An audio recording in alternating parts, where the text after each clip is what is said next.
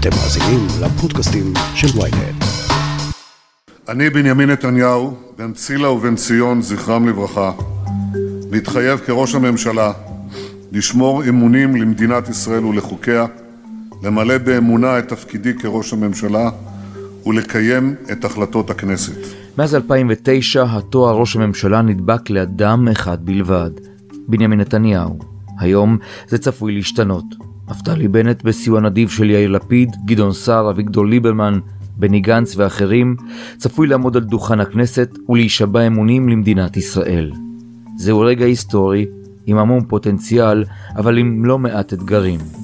לקראת ההשבעה כינסנו את הפרלמנט הפוליטי של הכותרת כדי לעשות קצת סדר. מורן אזולאי, עובד יחזקאל, איילת נחמיאס ורבין ויואל חסון כבר כאן. מתחילים.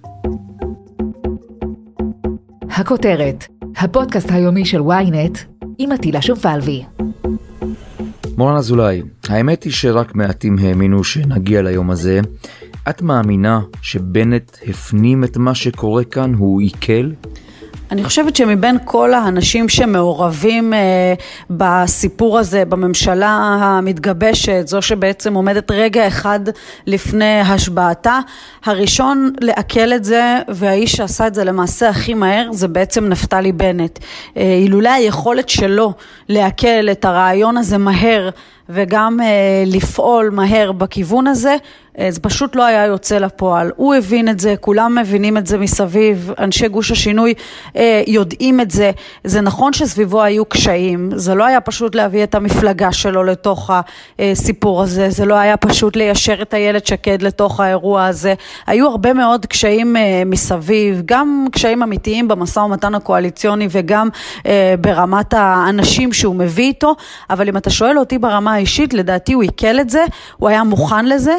צריך להגיד משהו על נפתלי בנט אה, למי שלא יודע. מדובר לא רק ביזם אה, הייטק שעשה אה, שני אקזיטים אה, מוצלחים אה, של מיליונים אה, בעולם העסקי ועומד עכשיו ממש בימים האחרונים אה, לפני אקזיט אה, שלישי גדול מאוד. הוא עם האופי היזמי שלו בעולם העסקי הגיע גם לפוליטיקה עם אותן תכונות אה, אופי.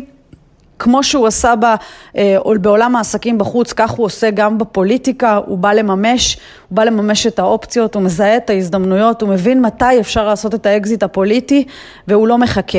אז אם אתה שואל אותי האם הוא הפנים את זה, האם הוא עיכל את זה, לדעתי כן, זה לא אומר שהוא לא דרוך ולא מתוח ולא אה, ככה בלחץ באמת עד הרגע האחרון כדי שהכל ילך כשורה, ששום דבר לא ישתבש, שההרפתקה הזו גם באמת תצליח. אז אם אני צריכה להגיד להקל, התשובה היא כן, אפילו מהר מאוד. האם הוא אה, רגוע ושלב שהכל אה, יתנהל כשורה? נדמה לי שעד הרגע האחרון זה לא באמת יקרה.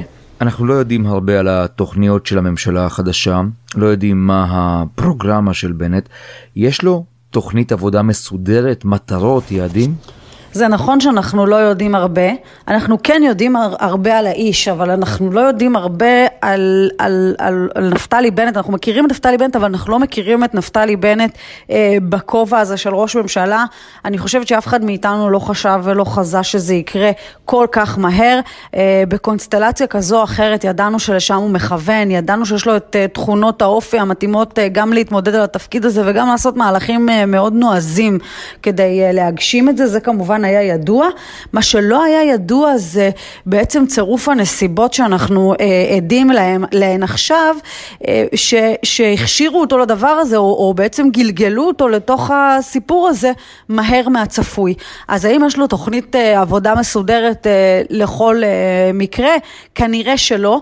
אני כן יודעת להגיד שיש לו תפיסה מאוד מאוד מגובשת אה, לגבי אה, התחום הביטחוני למשל. אה, האיש שכיהן במשרד משרד הביטחון אה, וכל הזמן אמר לכל מי שהיה מוכן לשמוע, אני צריך שם רק עוד שנה וחצי, שנתיים, כדי ליישם הרבה מאוד מהדברים שאני מאמין בהם.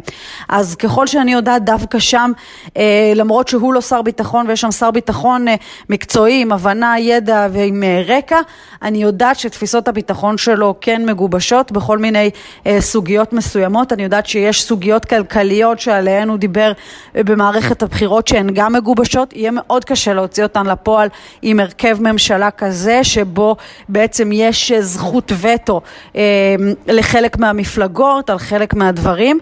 אה, זה לא אירוע פשוט, יש לו תפיסת עולם מגובשת, זה יצטרך איכשהו להתכנס אה, לאיזושהי שורה תחתונה אה, אחת שגם אפשר ליישם אותה, משום שאנחנו כל הזמן מסתכלים על הממשלה הזו ואומרים, הוא למעשה עומד בראש ממשלת הכתבים, חמשת הכתבים, יש את תחום הביטחון שעליו אמון גנץ בצורה כמעט בלעדית ויש את תחום המשפט שעליו אמון גדעון סער לפי ההסכמים בצורה כמעט בלעדית על כל המשתמע ויש את תחום הכספים והאוצר שעליהם מופקד אביגדור ליברמן בצורה כמעט בלעדית ויש את ענייני החוץ והפריטטיות אה, שזה נמצא אצל גדעון סער. אז נפתלי בנט כמובן יש לו כוח מעצם היותו ראש ממשלה, מעצם הכוח שהוא קיבל בממשלה פריטטית, האם הוא יוכל ליישם את כל תפיסת העולם שלו אה, בכל אחד מהתחומים? זה לא יהיה כמו במקרה של נתניהו שנתן את הטון בכל המשרדים אה, והשרים ככה גם היו מאוד כפופים אליו וגם מה שנקרא בצל שלו. במקרה הזה אני חושבת שדווקא תהיה נוכחות לכל אחד מראשי המפלגות, לכל אחד בתחום שאותו הוא מייצג. נפתלי בנט יצטרך אה, לנצח על כל הדבר הזה, אני חושבת שהוא בעיקר ירצה אה, לבוא לידי ביטוי אה, בפעילות חוץ מאוד אינטנסיבית, אם זה ביקורים בארצות הברית בבית הלבן, נאומים באו"ם, דברים מהסוג הזה, מפגשים שככה גורמים לגאווה מאוד גדולה אצל הישראלים ברגע שהם שומעים נאומים פטריוטיים באנגלית ככה משויפת. אמ, ונדמה לי שעל זה הוא ייתן את הדגש שלו, הוא מבין שאין לו הרבה זמן אה, ולכן הוא יצא לדרך מאוד מאוד ממוקד, לא ברור במה בדיוק הוא יתחיל. עובד יחזקאל, היית מזכיר הממשלה, מה דעתך על ההסכמים הקואליציוניים? היה המון רעש סביב ההסכמים האלה, אבל ההיסטוריה מלמדת שרוב מה שכתוב בהסכמים לא ממומש. אתה מוצא שם מוקשים? לא מדויק להציג את זה ככה, תהילה. ההסכמים הקואליציוניים הם יחסית אה, אחד המסמכים היותר חשובים אה, בממשלה. תזכור שההסכמים הקואליציוניים עוברים את הייעוץ המשפטי, עוברים את משרד האוצר, הם בהחלט אה, מה שמצליח להיכנס לשם והוא חלק מקווי יסוד, הוא מראה מקום מאוד מאוד חשוב בעבודת הממשלה. אני קראתי את ההסכמים מאז שהם פורסמו. יש בהם יתרון גדול מאוד ויש בהם חיסרון גדול מאוד. היתרון שלהם הוא שהם אה, ממוקדים בנושאים אה, שמהווים תשתית לשיתוף פעולה ב, בתוך ובין ממשלת השמונה, שמונת השותפים שיש לממשלה הזאת, מצב מאוד אה, מורכב. אבל הנושאים שהם בחרו להכניס לקווי היסוד, אלה נושאים שהם בהחלט הייתי מסתכל עליהם אפילו כעל דבק בעולמות התוכן.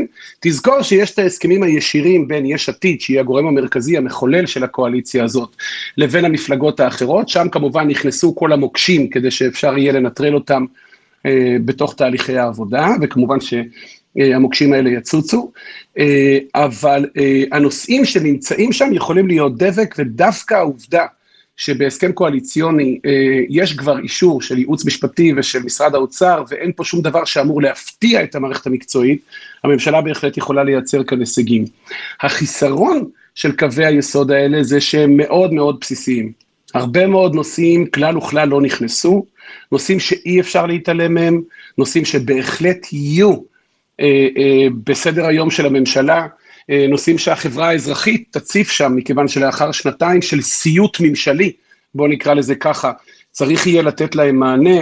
אחד הדברים הגדולים, המרכזיים, שכרגע הממשלה תצטרך להתמודד איתה, זה העומסים הגדולים שיופנו לעברה, החל מיום העבודה הראשון שלה, מכיוון שנושאים רבים היו תקועים במשך תקופה מאוד ארוכה, כך שאם אני הייתי אה, ממליץ לממשלה, דווקא הייתי בוחר עוד סדרה ארוכה אה, של נושאים שהם בהסכמה ונותן להם תוקף אה, של קווי יסוד, כדי להשיג את ההסכמה של המערכת המשפטית ושל האוצר. בנסיבות שנוצרו, הם יצטרכו, הממשלה תצטרך לעבוד קשה מאוד כדי לשכנע את המערכות המשפטיות ובטח את משרד האוצר אה, להתחבר לנושאים שהם יחליטו שהם אה, מעוניינים לקדם אותם. חברת הכנסת לשעבר איילת נחמיאס ורבין, הכנסת תושבע ומיד תתחיל העבודה השחורה של ההישרדות למעשה. זו קואליציה לא רחבה מספיק, אבל האופוזיציה תהיה קולנית. אז את מזהה אנרגיות לחימה בליכוד? לקואליציה אה, אה, צרה יש גם יתרונות. כלומר, הרבה פעמים קל יותר להדק את השורות. נכון שאנחנו נוטים לחשוב כשיש שמונה סיעות, יותר קל לחבר הכנסת היחיד לבוא באיזה סוג של אה, סחטנות נקרא לזה. זה ברור שקל לא יהיה. ועם זאת, יש משהו אחד שכן מלכד אותם, ואני לא יודעת אם כולם שמו לב.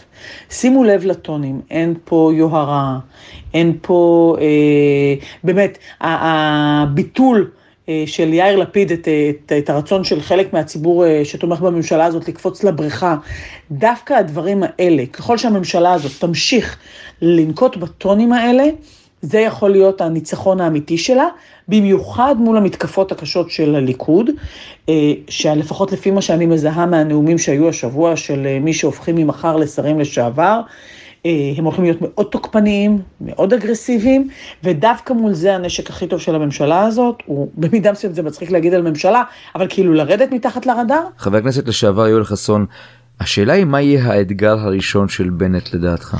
בנט בעצם מגיע לראשות הממשלה אה, בלי ציבור, בלי קהל. הוא לא מחויב לשום קהל, אה, הקהל שלו בעצם ברובו נטש אותו, וזאת אה, הזדמנות לא רעה בכלל עבורו. יש לו הזדמנות במובן מסוים להמציא את עצמו מחדש.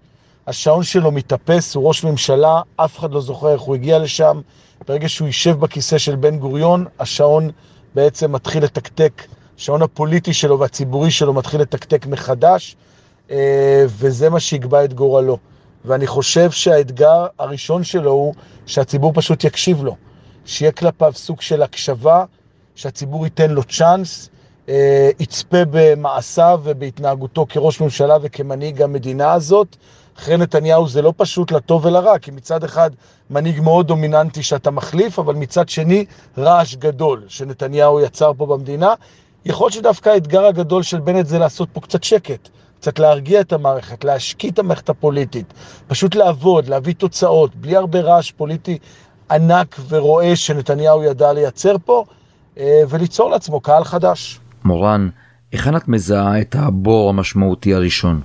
אני חושבת שעיקר האתגרים של הממשלה הקרובה אה, יהיו אה, בכל מה שקשור אה, לאופוזיציה מימין בכנסת. הרי יהיו ניסיונות הטרלה אין ספור בזמן הקרוב. אם עד עכשיו ראינו בעיקר את הממשלה הנוכחית ואת אלה שלפניה מאותגרות משמאל אה, למפה הפוליטית, עם כל מיני אה, חוקים שקשורים לקהילה הגאה ונישואים אזרחיים וסוגיות מהסוג הזה, דברים שקשורים לדת ומדינה, לתחבורה ציבורית בשבת, כאן אנחנו דווקא נראה אתגרים מימין, גם סמוטריץ' וגם בליכוד ינסו בעצם מה שנקרא לאגף את הממשלה הזו, ובעיקר את המרכיבים הימניים בה, אה, מימין, עוד קצת ימין, אה, וזה לא יהיה פשוט. זה בור אה, ראשון שאני ככה מזהה, וצריך להסתכל רק על מה שהוריש נתניהו בימים האחרונים לממשלתו החדשה של בנט. מצעד הדגלים שצפוי להתקיים יום אחד אחרי ההשבעה, ואנחנו כולנו יודעים שיש לאירוע כזה פוטנציאל נפיצות. אנחנו מכירים את הרצון של איתמר בן גביר וגם מאי גולן לצעוד בכל מיני מקומות שבמשטרה כבר הבהירו את עמדתם החד משמעית שהנוכחות שלהם במקומות האלה בירושלים עלולה להגיע עד uh, כדי פגיעה בביטחון המדינה ובהפרות uh, סדר uh, קיצוניות ולכן הן נאסרו, נאסרו. צריך גם איזושהי חתימה של ראש הממשלה על הסירוב לאפשר להם בעצם להגיע, זה מעכשיו, בעצם החל מהשבוע זה כבר כאב הראש של בנט, אני כבר לא מדברת על פינוי המאחז איתמר ועוד כל מיני סוגיות שנתניהו למעשה מוריש לבנט ואני מניחה שהוא עושה את זה גם בשמחה, אפשר היה לגמור את זה כנראה לפני. משכו את זה עד הרגע האחרון ככל הנראה אה, לא סתם, ואלה יהיו בעיות אמיתיות שנפתלי בנט צריך יהיה להתמודד איתן, אה, והן לא סתם סוגיות, הן בליבת הבייס הימני, אה, זה כאב ראש לא פשוט אה, מבחינתו, אבל אה, הוא יצטרך לשרוד את זה. דבר נוסף שצריך יהיה לראות זה באמת איך כל הקואליציה הזו מתכנסת עם אה, שר, בעצם ראש הממשלה הכלכלי של ישראל, אביגדור ליברמן, האיש שבלעדיו אי אפשר להזיז שקל ממקום למקום, משום שלראשונה מפלגה אחת בעצם מחזיקה גם במשרד האוצר וגם בוועדת הכספים של הכנסת, אלה שני מוקדי כוח מאוד מאוד רציניים. אם תישמר מערכת היחסים הטובה בין כל מרכיבי הקואליציה, אז ודאי שהכל אה, יתנהל כשורה, אבל אם יתחילו חריקות גם אה, סביב העברות אה, תקציביות וגם סביב דברים אחרים, אז סביר להניח שהחריקות האלה גם יתחילו באמת לאיים על יציבות הממשלה הזו. נראה לי שבעניין הזה קשה מאוד לנבא לאן בעצם תיקח הרוח את הממשלה הזו. עדיף להמתין, מה שנקרא, ימים יגידו. עובד יחזקאל, בנט רוצה לפתוח ציר עם בני גנץ בנושאי ביטחון ואסטרטגיה, דבר שיכול לייצר לדעתי מתיחות אה, מול לפיד וגם מול אחרים. מי בסוף מנהל את הביטחון בישראל? במידה מסוימת, אטילה, זאת שאלת השאלות. מערכת הביטחון בישראל היא מערכת מאוד מורכבת. אה, ראש הממשלה הוא שר הביטחון. שר הביטחון הוא השר לענייני צבא. הוא, אין לו אחריות והוא לא מעורב בניהול המוסד, השב"כ, הוועדה לאנרגיה אטומית. הוא מופקד מטעם הממשלה על הצבא ועל התעשיות הביטחוניות. יתר הנושאים, כולל המועצה לביטחון לאומי, כולל הקבינט הביטחוני-מדיני, אלה נושאים שנמצאים תחת אחריותו הישירה של ראש הממשלה, כששר הביטחון הוא בעצם שר לצורכי תיאום מול המערכות האלה כמי שמייצג את הצבא אה, בדרג הפוליטי. אה, מבנה שנשתמר עוד מימי בן גוריון כראש ממשלה, וכמובן שלראשי הממשלה נוח עם ריכוז הכוח הזה. אני יכול להעיד שבתקופה שאני הייתי במשרד ראש הממשלה, המציאות הזאת בלתי אפשרית כמעט לניהול, כי היא משתלטת על כל סדר היום, כמעט כל סדר היום של ראש הממשלה. ולכן זו תהיה טעות חמורה מאוד אה, אם אה, אה, הציר הזה ינוהל ישירות בין בנט לבין גנץ, לפיד כראש ממשלה חליפי וכראש ממשלה לאחר הרוטציה, בהנחה ונגיע לשם, חייב להיות חלק מתוך התהליכים האלה. בתקופתו של ראש הממשלה אולמרט לדוגמה, אז השלישייה של אה, ציפי לבני, אה, אהוד ברק וראש הממשלה אולמרט בהחלט הייתה אה, מתואמת עם כל העימותים הפוליטיים המאוד מאוד מורכבים, מנקודה מסוימת השלישייה הזאת הצליח, הצליחה ליצור תיאום והובילה מהלכים משמעותיים, ביניהם הפצצת כור, הסכם אנפוליס, מבצע עופרת יצוקה, זה לא היה חף מחילוקי דעות, אבל זה עבד, זה עבד. ואני חייב לומר שכמו שאני רואה את הדברים, מדובר במנהיגות אה, שרוצה לעבוד ביחד ורוצה להצליח. הם הימרו הימור ענק אחד על השני, ומחיר הבגידה של מי מהם בשני יכול להיות מחיר משמעותי מאוד לכל אחד מהם. נוצר פה מין איזשהו סוג של מאזן כוחות, אתה יכול אולי אפילו לקרוא לו מאזן אימה, כי בפוליטיקה אה, בהחלט אה, יש אימה על הפוליטיקאי ביחס ליכולת שלו לאבד את כיסאו ואת כוחו ומעמדו. אבל נוצר פה מאזן שמכוון אותם למקום נכון. זו תהיה טעות אם לפיד לא יהיה חלק מהנושאים המדיניים, ביטחוניים, אסטרטגיים, ואני חושב שאין סיכוי שהוא לא יהיה. עובד יחזקאל, יש כללי ברזל לניהול ממשלה? כלומר, אני מדבר על כלים שאם נגיד יקפידו להשתמש בהם, אז הממשלה תעבוד טוב יותר. כן, בהחלט. אחד הדברים החשובים לדעתי בעבודת הממשלה החדשה זה שקט, שקט. נתניהו עשה רעש יומיומי, בציוצים, אה, בהופעות תקשורתיות, בהדלפות, בדפי מסרים, והעסק כל הזמן רתח. הממשלה הזו צריכה להגיד לתושבים, חבר'ה, באנו לעבוד, אנחנו פה בשבילכם, אנחנו עובדים. לא צריך להדליף כל הזמן, ולא צריך לתחזק, ולא צריך לעשות דרמות סביב מהדורות אה, שמונה בערב בטלוויזיה. פשוט לעבוד, כמה שפחות לדבר, כמה שיותר לתת למעשים להוכיח את עצמם, זה דבר אחד. דבר שני זה מנגנוני התיאום. המערכות, גם האופוזיציה, גם התקשורת, התקשורת גם אתם, אטילה, אתה תנסה להשיג מידע ולחפור ולגרות שרים לדבר גם אחד נגד השני, וזה בסדר גמור, זה תפקידה של התקשורת, ככה מדייקים את האמת, ובכל זאת, הממשלה צריכה לבנות מנגנונים שיתאמו בטח את המסרים שלה מול התקשורת, אבל גם את דרכי תהליכי קבלת ההחלטות.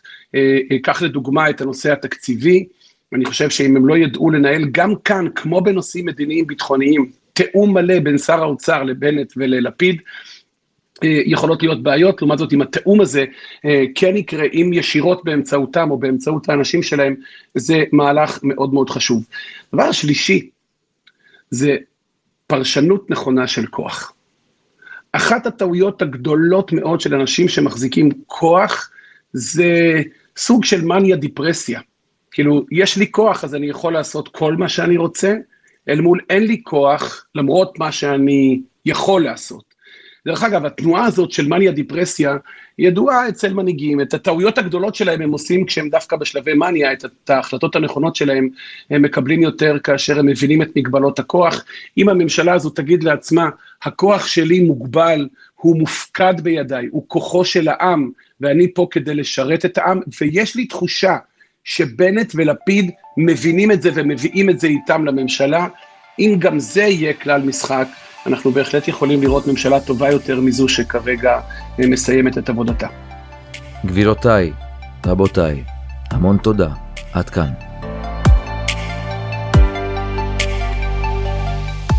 עד כאן הכותרת להיום, מחר נהיה כאן שוב עם פרק נוסף. אתם יכולים להאזין לנו בוויינט, בספוטיפיי, באפל ובכל אפליקציות הפודקאסטים באשר הן.